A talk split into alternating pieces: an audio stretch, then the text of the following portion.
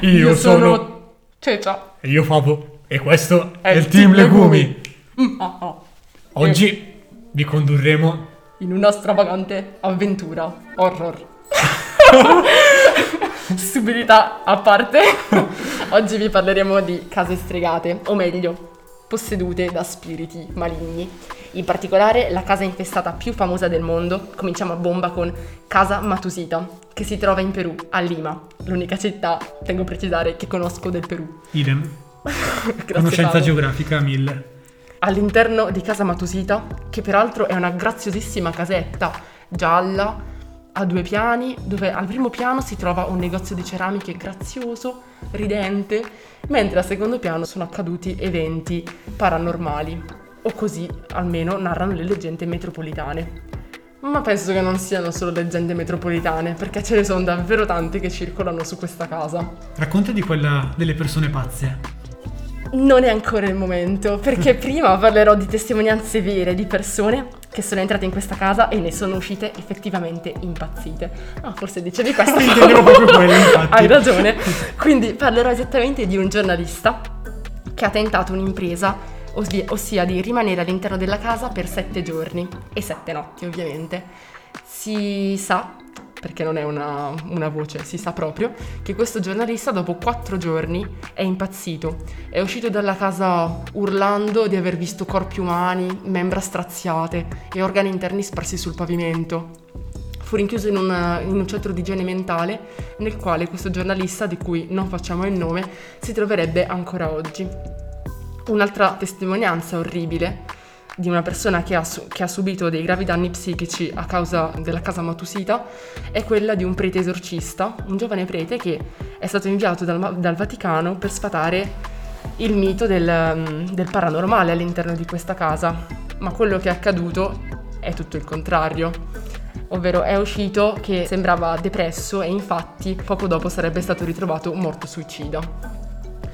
Un'ultima testimonianza è quella raccolta da un giornalista che ha intervistato alcuni malati, alcuni pazienti di un centro psichico e che ha scoperto che eh, molti di essi avevano avuto ripercussioni eh, psichiche in seguito ad essere entrati nella casa Matusita. Questo è tutto realtà, non sono fatti inventati, sono documentati. Ciò che invece è meno certo è l'origine riguardo alla maledizione eh, che aleggia tra le mura della casa. Ci sono infatti diverse versioni, diverse leggende riguardo a questo mito. Una, per esempio, racconta di un vecchio signore che abitava nella casa e che era veramente irrispettoso nei confronti della servitù. Questi infatti trattava male e insultava tutto spiano il cuoco, il maggiordomo, la donna delle pulizie e tutti coloro che lavoravano nella sua abitazione. Questi ovviamente non, non devono averla presa molto bene, infatti si narra che un giorno, presi dall'odio, i dipendenti si siano riuniti e abbiano deciso di trucidare il cattivo padrone di casa e alcuni testimoni mh, visivi, ovviamente abitanti della città, raccontano di aver osservato la scena della servitù che trucidava l'uomo a distanza anche di molti anni dall'evento. Parliamo ovviamente di apparizioni di fantasmi, apparizioni demoniache. Questo è davvero un- una delle storie più inquietanti che riguardano questa casa, se non che eh, ne esiste anche un'altra riguardante una strega, la quale condannata a morte lanciò una maledizione sulla zona alta della casa, quindi il secondo piano.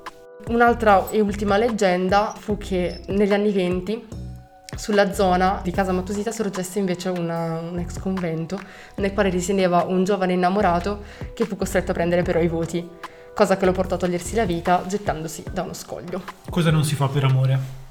Cosa non si fa pur di infestare una casa per sempre con il proprio spirito.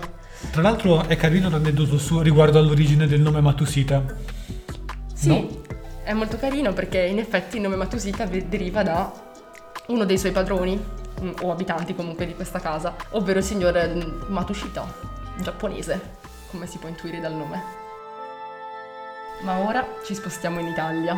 Esatto, perché a due passi da casa, beh, quantomeno a due passi da casa mia e di Cecia, si trova una villa eh, molto inquietante chiamata Villa dei Vecchi, ma conosciuta ai più come Casa Rossa, eh, per via degli avvenimenti sanguinari che vi sono accaduti. Questa si trova infatti a Bindo, una frazione di Cortenuovo in provincia di Lecco. Secondo alcuni siti specializzati in misteri, questo infatti sarebbe uno dei luoghi abbandonati più infestati al mondo, non solo l'Italia, ricapitoliamo, ma un primato mondiale. Villa dei Vecchi, infatti, venne realizzata nel 1800 dal conte Felice dei Vecchi, un famoso personaggio delle Cinque Giornate di Milano, quindi un, un eroe meneghino, comandante della Guardia Nazionale che eh, decise di, eh, di, costruire per l'appunto un, un grande podere dove trascorrere i migliori anni della sua vita insieme alla famiglia. Narra però la leggenda che il conte, di ritorno da una passeggiata nei boschi, trovò la moglie orrendamente assassinata e smembrata e la figlioletta scomparsa. Costui, quindi disperato, abbandonò subito la tenuta e questa nel giro di poco tempo divenne un luogo maledetto per ovvie ragioni. C'è inoltre chi giura di, di, aver sentito il lamento di una donna provenire dalle finestre e chi pensa invece di aver udito il suono di un pianoforte suonare tra le mura della casa. Questa cosa mi ricorda molto un episodio in cui io stavo cercando una casa in cui io e Favo saremmo dovuti andare ad abitare per il nostro primo anno di università. E ricordo che ero andata in zona Forlanini ed ero in una zona abbastanza limitrofa, un, po' distante da qualsiasi centro, era vicino a un campus stranamente per essere a Milano. E mi sono avvicinata a questo edificio e ho sentito nell'aria un suono di violino tutto distorto. Mi ha fatto prendere malissimo perché quell'area era tutta disabitata e poco prima avevo visto anche una signora che si lavava nel fiume e ero davvero spaventata. Devo dire che c'erano anche i corvi gracchianti o le cornacchie, non ricordo bene, comunque degli uccellacci del malaugurio. Quindi vabbè, questa cosa della casa infestata mi ha risvegliato antiche memorie, davvero. Sì, spoiler, ovviamente non siamo andati a vivere in quel posto. per questo adesso vi stiamo parlando. Siamo ancora vivi, grazie a Dio. Tra l'altro, la cosa che ha reso veramente famosa la Casa Rossa è il fatto che addirittura Aleister Crowley, noto a livello internazionale come uno dei padri della magia nera, del satanismo e via discorrendo, ha temuto la permanenza, il soggiorno nella casa e difatti questo dopo due notti è scappato. I suoi sostenitori dicono perché odiava il freddo e perché la casa si trovava in altura, ma è molto più probabile che sia scappato per via delle oscure presenze e dell'energia negativa che lì dimora. Fatto sta che il signor Crowley dopo si, si stanziò a Cefalù, dove fondò un'abbazia, l'abbazia di Telema ma Favo, tu sei un sostenitore di Crowley o sbaglio? Sì, io penso che la figura di Crowley sia mal interpretata. Molti pensano infatti che questi fosse una persona malvagia che sacrificasse vite umane. In realtà eh, Aleister Crowley fece parte di un movimento esoterico americano chiamato The Golden Dawn, cioè l'alba dorata, che andava a risvegliare molti riti antichi inerenti alla Kabbalah, ehm, che è una pratica misterica, diciamo, tipica della tradizione ebraica e anche altre cose molto interessanti anche a livello psicologico, psicanalitico. Quindi penso che sia in realtà una figura poco compresa a livello internazionale, anche se ovviamente è parecchio inquietante. Sì, insomma, a tutti fa paura e quindi hanno deciso che la Villa dei Vecchi era infestata. In realtà Crowley ha anche ispirato alcune delle musiche delle Zeppelin, quindi sono sostenitrice anch'io di questo signore della magia nera. In effetti c'è una persona in particolare che è risultata molto offesa da queste strane voci che circolano sulla Villa dei Vecchi, l'erede della villa. Giustamente. Che dice esattamente queste parole. Faccio proprio fatica a capire come siano nate certe voci. Nessuno morì di morte violenta e nessuno sparì. Il conte e la moglie morirono di morte naturale e gli eredi abbandonarono la villa nel 38. Ok, queste a me sembrano esattamente parole da, da film quando c'è la persona che dice sì ma va tutto bene e poi in realtà no, sta nascondendo un sacco di cose. Sì, a me sembra il manuale del perfetto paraculo, però vabbè, insomma. Esattamente, questo deride alla villa che non l'ha mai sistemata, tra l'altro, nonostante siano stati pianificati interventi di recupero, questa villa è rimasta ancora tutt'oggi in decadenza. Tuttora viene visitata, diciamo, da tossicodipendenti, ehm, non solo tossicodipendenti, ma anche satanisti che hanno celebrato effettivamente alcune messe nere. Sì, insomma, fatto sta che è da oltre 30 anni che la villa versa in terribili condizioni, sia strutturali che, insomma, sociali per così dire. Sì, non insomma, è frequentata dall'elite. Suo, la sua reputazione se l'è guadagnata. Sappiamo già quello che vi state chiedendo. Oh mio Dio, e se fosse anche casa mia infestata dai fantasmi? Ma non temete, abbiamo preparato per voi un incredibile dossier su come capire in pochi semplici passaggi se anche casa vostra è posseduta da alcune presenze demoniache. È una domanda che sorge spontanea. La prima cosa è quella di indagare sui segnali fisici, ovvero cercare ombre e figure Vi è mai capitato di vedere con la coda dell'occhio delle corna rosse? Oppure di intravedere, non so, l'ombra della nonna che sta preparando qualcosa da mangiare in cucina? Sì, oppure tipo l'ombra di un gatto, un gatto nero che passa davanti alla vostra porta. In caso vi fosse successo comunque è un primo spauracchio. La seconda cosa su cui bisogna prestare molta attenzione è la presenza di odori anomali o inspiegabili. Esatto, perché infatti alcune persone pensano che i fantasmi lasciano un odore strano che non ha un'origine chiara, come ad esempio lo zolfo che... Anche il gas, sì. Gas, zolfo che hanno a che fare con l'inferno, comunque odore di morte. Ovviamente quello che ci hanno insegnato i vari film dell'orrore è che bisogna sempre ascoltare rumori strani, risate malvagie provenire dagli, dai meandri oscuri dell'abitazione. Quindi, capito, tendete le orecchie se sentite una risata malvagia, non ignoratela. E tutt'al più se vi sparisce la luce mentre state leggendo, mentre state facendo qualcosa in soggiorno. Cosa che a me è capitata, anzi no, non mi è capitato così. Sento il rumore dell'interruttore, ma non si accende nessuna luce e non si spegne neanche. Questo è molto inquietante. Ora, un altro punto importante per chi avesse cani, gatti, uccellini soprattutto, deve osservare se questi si comportano in modo strano, in maniera nervosa perché si sa che sono i primi a percepire i terremoti, ma anche i primi a percepire attività paranormali. Sì, questo è chiaro ed è verificato da qualsiasi medico scienziato nei paraggi. E ovviamente bisogna anche usare una certa esperienza e intuizione personale. Tutti noi abbiamo un sesto senso assopito dentro di noi. Dobbiamo sempre prestare attenzione ai nostri sogni, a, alle nostre sensazioni, alle emozioni che ci comunica stare in un certo luogo. Bisogna notare se ci si sente osservati quando si è seduti, se si avvertono presenze alle spalle, se ci sono strani improvvisi cambiamenti d'umore. Cose del genere possono essere sintomo di una possessione ehm, demoniaca delle vostre mura domestiche. E infine, forse sarebbe meglio condurre anche delle ricerche, cercare di capire se qualcuno effettivamente è morto nella casa dove sta vivendo, eventualmente anche rivolgersi a un demonologo, io direi. Qui accanto a me siete una grande rappresentante della demonologia moderna. In caso, contattateci. Sapremo di sicuro come indirizzarvi. Io qua metterei anche la musichetta dei Ghostbusters. Sì. Ricordiamo che tutto il materiale che vi abbiamo appena esposto viene da WikiHow, la nostra guida, sponsor ufficiale. Fonte di grande ispirazione. Parliamo ora di un film. Il film che secondo me rappresenta meglio il genere delle case infestate, ovvero L'Evocazione, anche detto The Conjuring, diretto nel 2013 da James Wan, che ha diretto anche Solo Enigmista, Fast and Furious 7 e mm, numerosi altri film. Qual è la trama? Nella nuova casa in cui si trasferisce la numerosa famiglia Perron, perché sono mi pare in sei, anzi cinque figlie e i due genitori, quindi 7, si verificano strane apparizioni e rumori inquietanti, fino a vere e proprie manifestazioni paranormali. A volte davvero terrificanti, lasciatemelo dire, come per esempio la ragazza della famiglia Perron che viene trascinata lungo tutta la sua stanza da una qualche entità che la prende per i piedi. Tecnicamente poltergeist.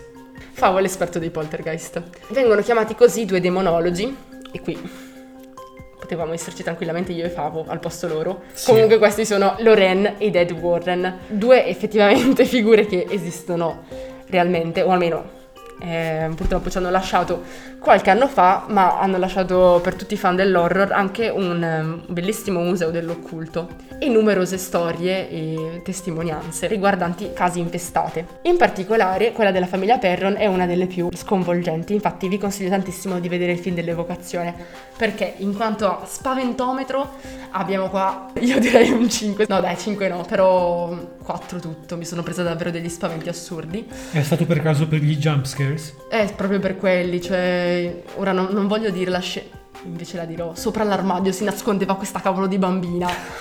Mi ha fatto una paura perché poi si è buttata giù addosso alla, all'altra. Quel, la bambina morta si è buttata addosso alla bambina viva, insomma. Mi ha fatto prendere un colpo, me lo ricordo ancora. Mia sorella non ha dormito per notti e notti. E... Ti vogliamo bene Ale?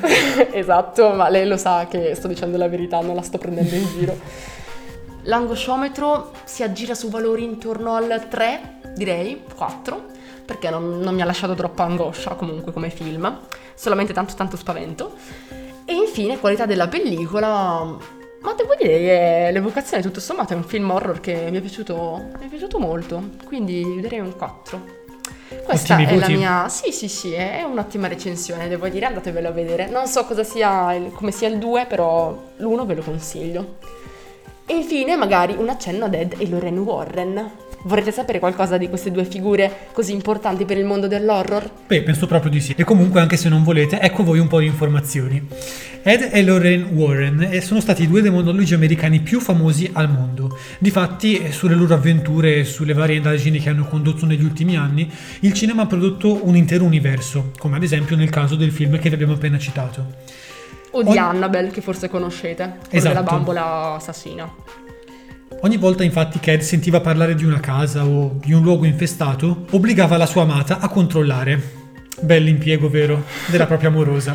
Vabbè, Ma lei lo faceva volentieri comunque.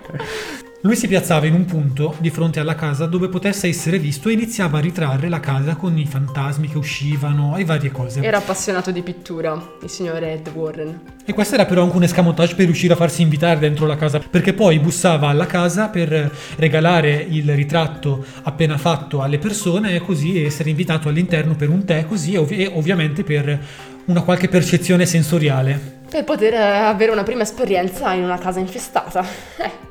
Era una tattica direi vincente comunque.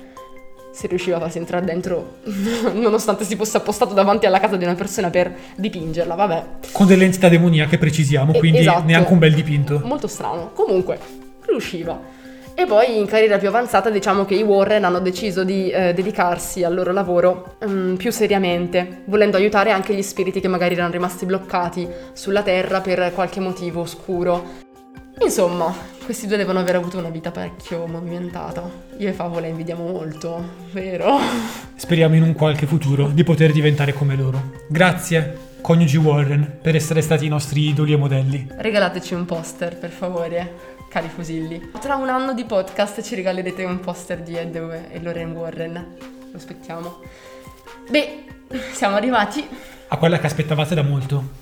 Alla alla nostra, rubrica pasta, terrificante. Wow, wow, wow, wow, wow. Pasta Oggi terrificante. Parleremo di spaghetti dolci ricoperti di scagliette di banana, fragola e un pochettino di cioccolato bianco. Wow! Il cioccolato bianco serve per simulare il parmigiano. Oh, delizioso. la fragola per il pomodoro e la banana, beh, la banana è la banana. Sta lì sugli spaghetti sotto forma di rotellina. Beh, mm, non c'è molto da dire su questi spaghetti se non che le recensioni li valutano come un pochettino troppo dolci. Che dici, Favo? È possibile che lo siano? Ma giura? Pensavo che, non so, mancassero di sale o qualcos'altro di simile. Io mi chiedo soltanto se effettivamente ci mettano il sale nell'acqua a questo punto o lo zucchero. Boh, dai, Oh. così mi fai vomitare del tutto. Bene, speriamo che l'episodio di oggi vi sia piaciuto. Se volete vedere foto, immagini, cose terribili riguardo a questa puntata, mi raccomando, seguiteci su Instagram, spaghetti underline horror. Il nostro profilo è sempre quello e ci sentiamo alla prossima puntata. E ricordatevi che del resto oggi è solo lunedì. Alla prossima! Oh, oh, oh.